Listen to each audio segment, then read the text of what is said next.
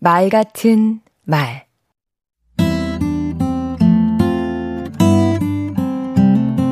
안녕하세요. 강원국입니다. 무언가를 잘하려면 그것을 좋아해야 한다고 합니다. 맞는 말입니다. 말하기도 그렇습니다. 말을 잘하기 위해 노력하는 사람이 말을 즐기는 사람을 이기진 못합니다. 말을 즐기려면 어떻게 해야 할까요? 우선 말을 많이 해야 합니다. 많이 해야 낯설지 않습니다. 낯설지 않아야 즐길 수 있습니다. 그런데 문제가 있습니다.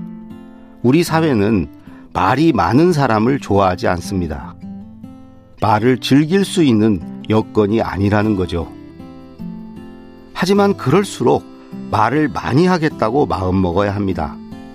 대신 말한 대로 실천하고 말한 것을 이루려고 힘쓰면 됩니다. 말하는 걸 즐기려면 할 말도 많아야 합니다.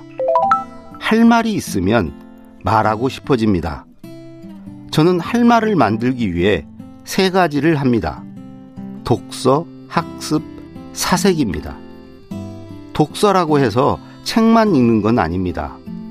매체가 다양해진 만큼 칼럼이나 자료, 기사나 SNS, 읽는 건 모두 저의 독서입니다. 학습도 마찬가지입니다.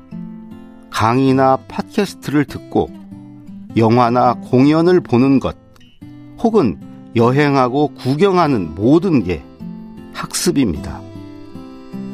독서와 학습의 완성은 사색입니다. 사색할 때 비로소 할 말이 만들어집니다. 끝으로 말하는 걸 즐기려면 자기만의 관심사가 있어야 합니다. 저의 관심사는 글쓰기입니다. 글쓰기에 관해 말할 때 가장 즐겁습니다. 제가 말할 때 신나 있다는 것, 여러분도 느끼고 계신가요? 그렇다면 제 말하기의 절반은 성공한 셈입니다. 강원국의 말 같은 말이었습니다.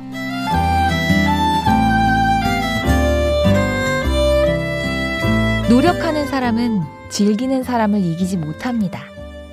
하지만 즐기는 사람이 되는 데에도 노력은 필요합니다.